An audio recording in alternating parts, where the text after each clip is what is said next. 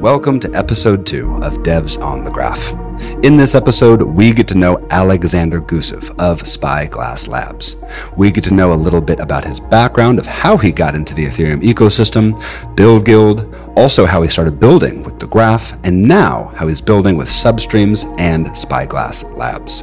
At the end of this episode, he's going to take all of us through a workshop where we can understand substreams and start to build with substreams. So if you're a builder and wanting to know more about substreams, stick to the end of this video. If you're listening to the audio version of this episode, be sure to switch over to the video version of this episode at the end. And you could check out that link in the description so you could watch his workshop. And as a final little bit of housekeeping, just know that Spyglass Labs has recently went through a name change from Soulbound Labs to Spyglass Labs. So in this episode, we're discussing Soulbound Labs. Just know that it's actually currently Spyglass Labs. So without further ado, I give you Alexander Gusev. Good afternoon.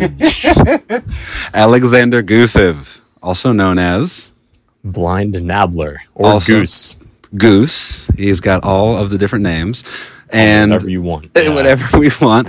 Uh, hi, everyone. Uh, this is Marcus, and here we are at Devs on the Graph, episode two. And well, like I just said, we are with Blind Nabler, Alexander Gusev. And he Hello. is with Soulbound Labs and has been so for a few years now, just building, building, building.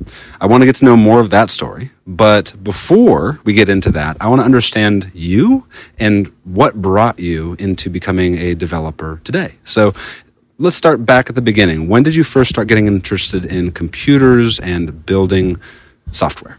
Yeah. So I think that when I think back to like when I first started getting into software development, it was not actually with software development. Um, my first taste of like engineering and building stuff was definitely when I was like a little kid. So I, I'm trying to think, I was like probably about nine when I was playing this game on the PlayStation 3 called the Little Big Planet.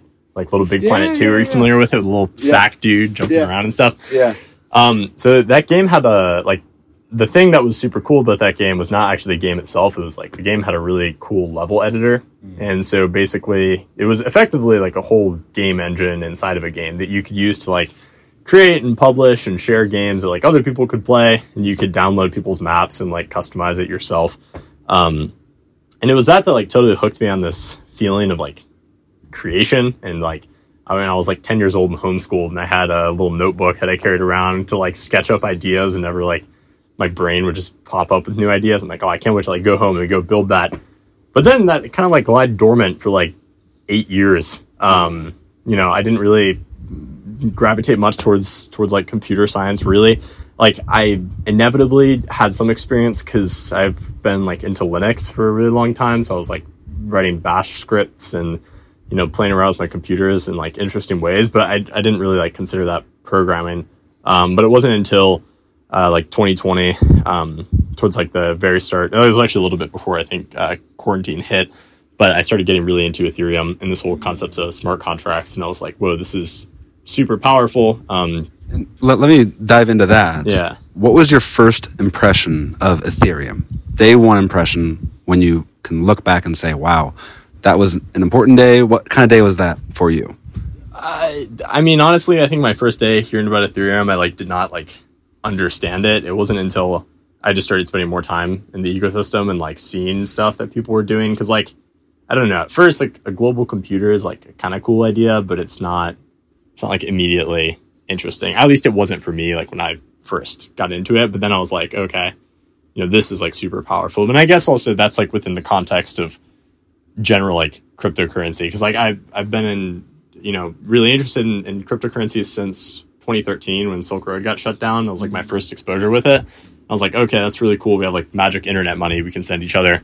But um, it took me it took me a little bit to like fully like click with Ethereum. So I don't really have like a day where I was like, oh my god, I get it. but it was more like a slow like frog in a beaker type deal. Where I was like, okay, like there's like a lot of really cool ideas here that could be super super powerful. like you know DeFi is like a really obvious one that I was like, okay, this is cool. Like there's like hyper efficient stuff with no middlemen that Mm. are just working off like code. That's really killer. Yeah. Tell me So am I about like allowed to swear on this thing? Y- you can do whatever right? you Yeah. want. okay. we are um, just for the audience we did get a chance to work together back with soulbound labs where i was Yep. doing dev relations back then and the first i heard of you working with the team was through scaffold eth and that was really how you got started and that is how i got introduced to you so what was that like going from scaffold eth and using scaffold eth and then also using tooling with the graph and subgraphs Yeah, I like learned how to do Ethereum development on accident. Like I didn't actually like go into it being like, oh yeah, I'm gonna go like learn Ethereum development today. I was like, I was like, I had some ideas and I had to like piece together the ways like how to do that. Um, but like, yeah, getting into Scaffold and the Build Guild was definitely like a huge, uh, like parabolic moment. I don't know. I just like my learning like accelerated really rapidly because before I was kind of like fumbling around, didn't really understand how like anything worked. I was like, uh, like all these tools are like kind of cool, but they don't like click at all. Um, but yeah, like with Scaffold ETH, a super forkable framework for like building Ethereum smart contracts was like a perfect uh, playground for me to experiment with and like learn learn through experimentation as opposed to like learn through like reading, which uh, like I, I don't do particularly well. Like I like to I much prefer to like get my hands dirty and uh, this sort of thing and, and when it comes to this sort of stuff. So um, yeah, basically like yeah, it was through Scaffold ETH that I was able to like learn smart contract development and like front end stuff and you know put all these together. Um, and then I started working with the graph a couple months later because I got hired to do a little bit of contract work, which I got exposed to subgraphs with, and I was like, oh, this is actually really cool. You have like these GraphQL front end, you know, or GraphQL APIs. I was like, I don't really know what GraphQL is, but like, I kind of understand. Like, I can make these queries, which can like fetch different sorts of data, um, and then you know, through experimentation, I like learned how powerful they were. I guess. Very cool. What has kept you going? Right now, you are hopping from, uh, you know, fundamental Ethereum concepts, and now you're looking at different ways of using APIs that are subgraphs, and now you're building with Soulbound Labs. And I do want to talk more about substreams, which is something that you've been building with lately. Yeah. What's a thread about yourself that you find is wow? Alexander Gusev. I'm going to keep on going every single day. Is there something that is like a North Star that you would like to see in the world or in the Ethereum community, or is it for yourself? I'm just curious what motivates you. Yeah, I, I mean, like, so I'm I'm very involved with the Build Guild, which is like very closely tied with Scaffold ETH. It's a group of developers who all use Scaffold ETH, um, and so you know I'm I'm very motivated and like propelled by my my peers there because it's like nice mentoring new developers. It's nice seeing what other people are doing and, and, and this sort of thing. Um, but like I think mainly it's just like I, I'm just having fun. Like I, I'm I'm just building things. Like I don't put too much pressure on myself uh, to do anything like super crazy. Like I just kind of am like okay, you know this is a pretty cool idea. I'm gonna go play around with this. I'm gonna go work on this. Um, I, I tend not to put too much pressure on myself in terms of like I have to go change the world today because like you know that's that's like tough. That's a And lot. that's you can do one yeah. thing at a time. Yeah, One thing at a exactly. time. So like, if I feel like I can perform optimally, like if I'm playing, so to Mm. speak, like I'm a big proponent of like learning through play and Mm. then experimentation, that sort of thing. So, um, yeah, whatever kind of helps me play. Yeah. Before we get into substreams, I want to ask if you could share with any new developers in the Ethereum environment, what from your learning would you like to share with them about your journey and maybe something that might accelerate them in terms of developing with the graph, developing with Scaffold ETH? Yeah, uh, I think that development. Hmm, it's like a loaded question. Like, what can I? What kind of advice? Maybe, maybe, maybe what would you tell yourself? That would be a better question. yeah I, th- I think that i would say like again yeah don't don't put too much pressure on yourself like learning is a very incremental process. You don't wake up one day and you're like oh i get it. I know how to develop smart contracts. It's like no you like have a problem you need to solve. It's like you learn about what it takes to solve that problem. Um, and yeah like just figure out what you want to do and then find a way to make that happen and then learn from there. You know it's like very easy to get caught up like learning and like gathering information because it feels very productive. But ultimately i think it's a lot better to have a goal and like work backwards from that seeing like what you need to do um, and you know, in that same vein, is it's really useful to have, um, you know, I guess like references. So I, I'm a, I really like this dude, Paul Graham. Are you familiar with Paul Graham? So he, he's like a founder of the Y Combinator startup accelerator. And like, he also had a, a startup. I think he actually had a number back in the day, but he has really good essays on his website. Everyone should go check it out if you haven't checked it out already. Um, but he specifically has a pretty interesting story because he actually went to art school after getting his uh, undergrad in computer science. So he like you know went off and did his own thing at art school, and he has this really good um, essay called "Hackers and Painters," in which he describes hackers and painters as seemingly two very different things, but actually they have a lot of um, things they could learn from each other and a lot of ways in which they overlap. And um, I think one of the really killer pieces he said there was like, artists don't learn to do art by just doing art. Like some of them do, but very, very few do. A lot of them do art by mimicking greats and like copying because you learn about the intricacies of the development process and the intricacies of like painting. I think it, a lot of that ties over very well to um, you know, learning learning development because like it's really easy to kind of like reverse engineer something. If it's like, okay, I want to go, you know, build a clone of Uniswap. Like, okay, I can work backwards from there super well, and I learned about DeFi, and you know, I learned about all these different things, and then you know, you go build your build your clone. So I guess you know, it's very useful to work from references and work from other people's stuff. So like, it's yeah, find good examples of really cool things that you would want to do, and then try and clone them and modify them in slightly different ways. I love that. And play. I And love play. and play. Play. I love that attitude and don't put too much pressure on yourself. And that's for myself and everyone else out there. Not too much pressure on yourself. Let's go into substreams. Yep. You started, correct me if I'm wrong, you started learning Rust Yep. just because of substreams. Yeah, yeah, yeah. Tell me about that journey and tell me now that substreams are now the docs are now live on thegraph.com and then also you can go to substreams uh, StreamingFast website and they have the docs there as well go ahead and dive in if you'd like but i want to hear about your journey where you started years ago maybe one year ago a year and a half ago Yeah, with about, rust yeah, it was about a year ago. Yeah, About a year it was ago? shortly after Graph Day. gotcha shortly after graph 'cause day We, we got demoed at Graph Day, and I was like, oh wow, this is like that's cool. That's very cool. I can't wait for that to be a thing. Cool. So, where are you at with your substreams development journey? Mm-hmm. And what would you like to tell the audience in a few words? What could substreams provide for them?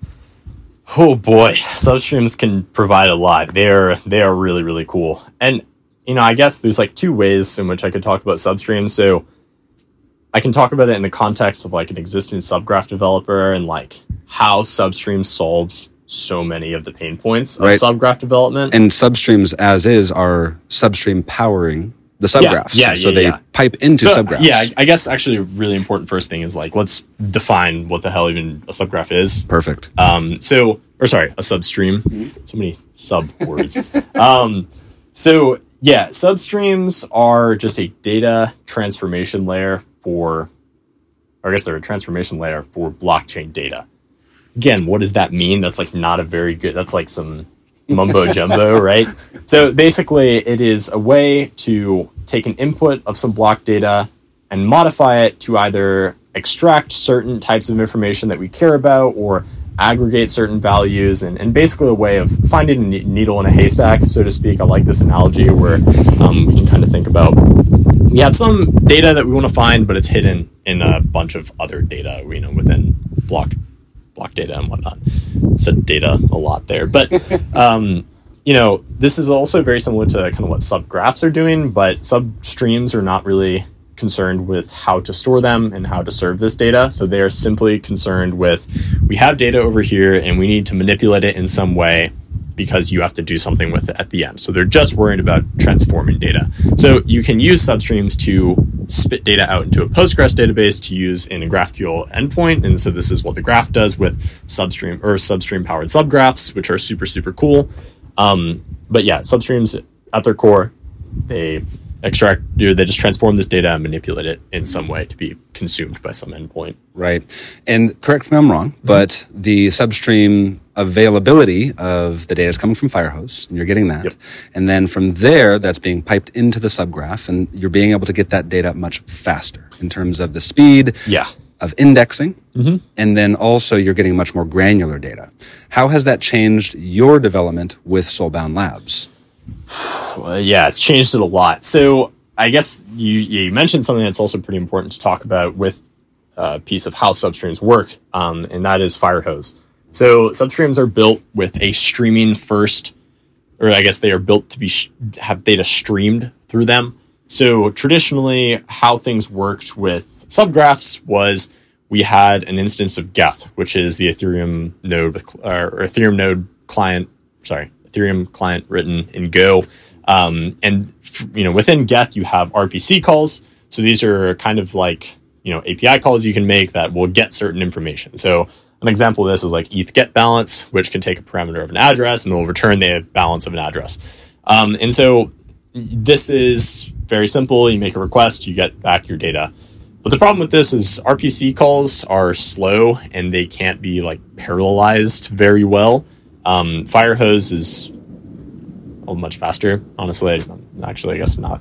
Well, um, from what, what I understand, I'm not to interject, yeah, but yeah. from what I understand, Firehose allows for a flat file representation of the entirety of a blockchain, where the blockchain itself is not having to actually be interacted with. You're actually just interacting with Firehose, Yep. and that allows for the parallel rapid indexing to be piped in through substreams. Okay, that's interesting. Yeah, no, I, I appreciate that explanation. Yeah, Yeah. I just kind of consider this magic black box that allows Right. me to get data very fast. Yeah, no, that's that's yeah. I, th- I think that that does sound super correct. But yeah, basically, um, the the way that substreams works are they have restrictions, but these restrictions actually are not restrictions. They're not restrictions like in a bad way. They they kind of force you to write better and more easy to understand code, in my opinion. Um, so Substreams has a concept of modules, and so the whole architecture of how your data flows has to be deterministic. And so what does that mean? Um, if you're familiar with like math or anything, there's a concept of like pure functions, which just give some output based on some input. And determinism is if something has the same inputs, it'll always produce the same output, right? So if I have a function, you know, f of x is equal to 2x, it'll always return 4 if I give an input of 2 because it's multiplying 2 times 2, right? It's not, there's no like sense of side effects there.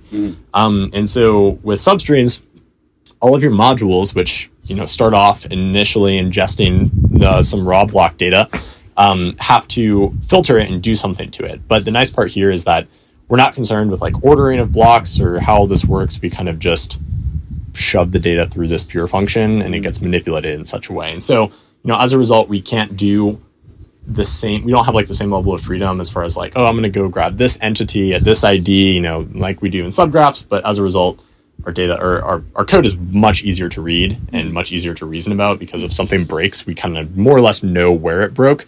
Um, and we can also you know visually see like because actually substreams is really nice uh, graphing utility that we can actually see how substreams are or like how modules are used to feed other modules in this chain. Um, and so yeah. With Soulbound Labs, Mm-hmm. I know you guys have been working with subgraphs for a while, and now with substreams. How is that providing you guys the data in a different way, and how is that making your DApp different? Yeah, so because substreams are able to be so fast because it's all deterministic and it can be parallelized super well, um, it enables us to get a lot more creative and a lot more powerful with like what kind of data that we can index. So traditionally subgraphs are, have been pretty slow.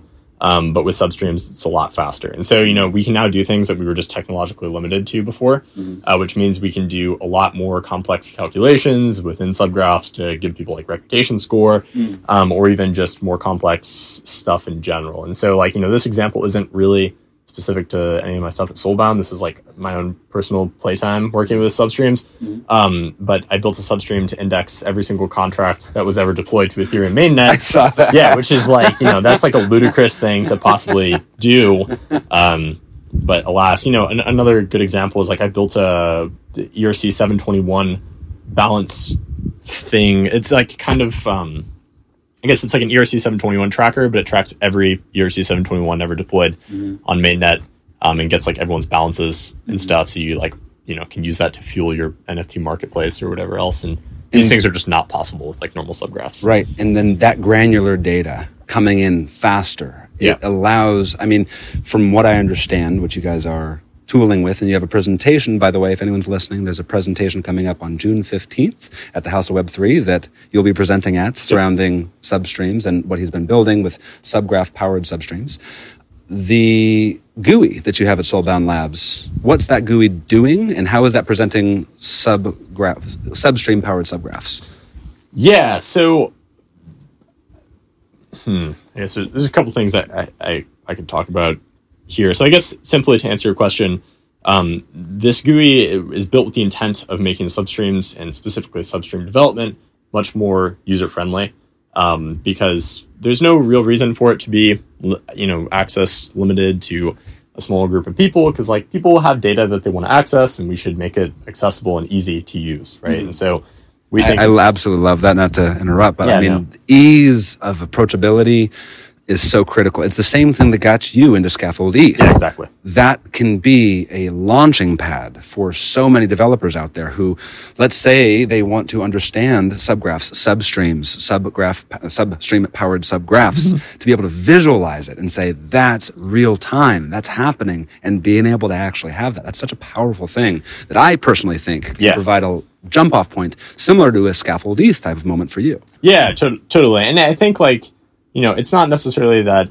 these new developers are maybe incapable of writing the code to do this because, you know, it, it really, the substream module code isn't anything too crazy, but there is this like panic that sets in when you're a new developer and you're staring at a blank terminal and you're like, oh my God, what am I supposed to do? Right. And it's like, you know, it's a lot nicer to have a little visual playground than like, you know, have suggestions of like what you can do. Like, okay, I can take this block data and I can filter it out, or like, oh, I can put in this NFT contract and I can say, okay, I want to see all transfers where the from address is vitalik.eth or the to address is vitalik.eth. And you know, you can kind of like visually piece these sorts of things together. Um, it's it's really important for I think substream adoption. Hopefully, anyway, it'll get more people using this really powerful, really powerful technology.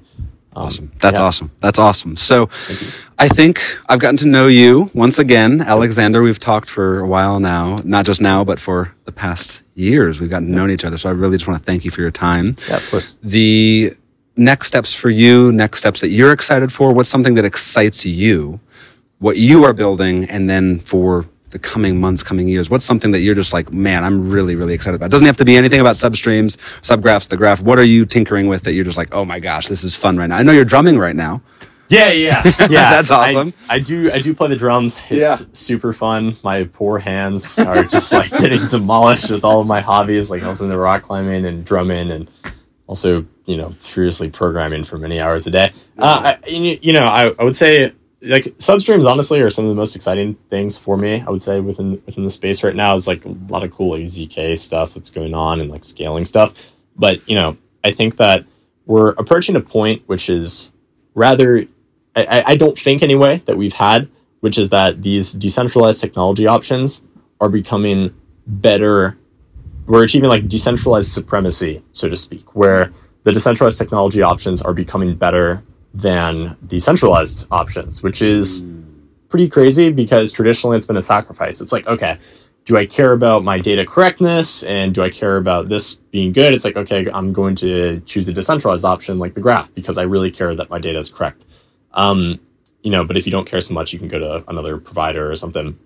But with substreams, it is so fast and so composable, which is something I'm also really excited about. It's like because of Substream's modular architecture, you can import people's packages and use their modules. So you have this mm-hmm. whole ecosystem where you don't have to write everything from scratch. You can just use people's packages and plug them in, and it all just works. You know. Um, but yeah, with substreams, basically, data indexing is going to become so good and so easy to do and so fast that we're going to have a Cambrian explosion of indexing data on the on on chain, which I think is going to be really, really cool because we're just going to be having so much good data available out there to help developers build things better, which is like super exciting to me. So I love that. I love that you are bringing up Cambrian explosion and how the actual decentralized layer mm-hmm. of so many different types of technologies that are in this space Web3, decentralization, including the graph, including all of these different blockchains, it's now, in your opinion, comparable, if not better, Yeah. than certain options. And I really am excited for that. Yeah, And- no, I, I think it actually is just going to be better. Because, like, you know, for instance, I think like Alchemy has some nice uh, stuff where you can, you know, they have like an NFT API where you can get all NFTs a certain user owns and whatnot. Um, but now we're going to have these equivalents and more be decentralized and like, you know, anyone can add on and make their own forks. And it's great. It's like we're, we're getting really powerful APIs built on top of raw blockchain data, which is sick. So. Love that. I think it's a great place to close it. So that was Alexander Gusev with Devs on the Graph. I've been Marcus, and I thank you for taking the time for joining us. And, if you. stick around, uh, Alexander is going to be bringing us through a little workshop that he has prepared. So uh, if you could stick right through this, go ahead and uh, continue the learning with Alexander. And once again, thank you for your time. Thanks. Check the link down in the description below for the video link to Alexander's workshop. Thanks for listening.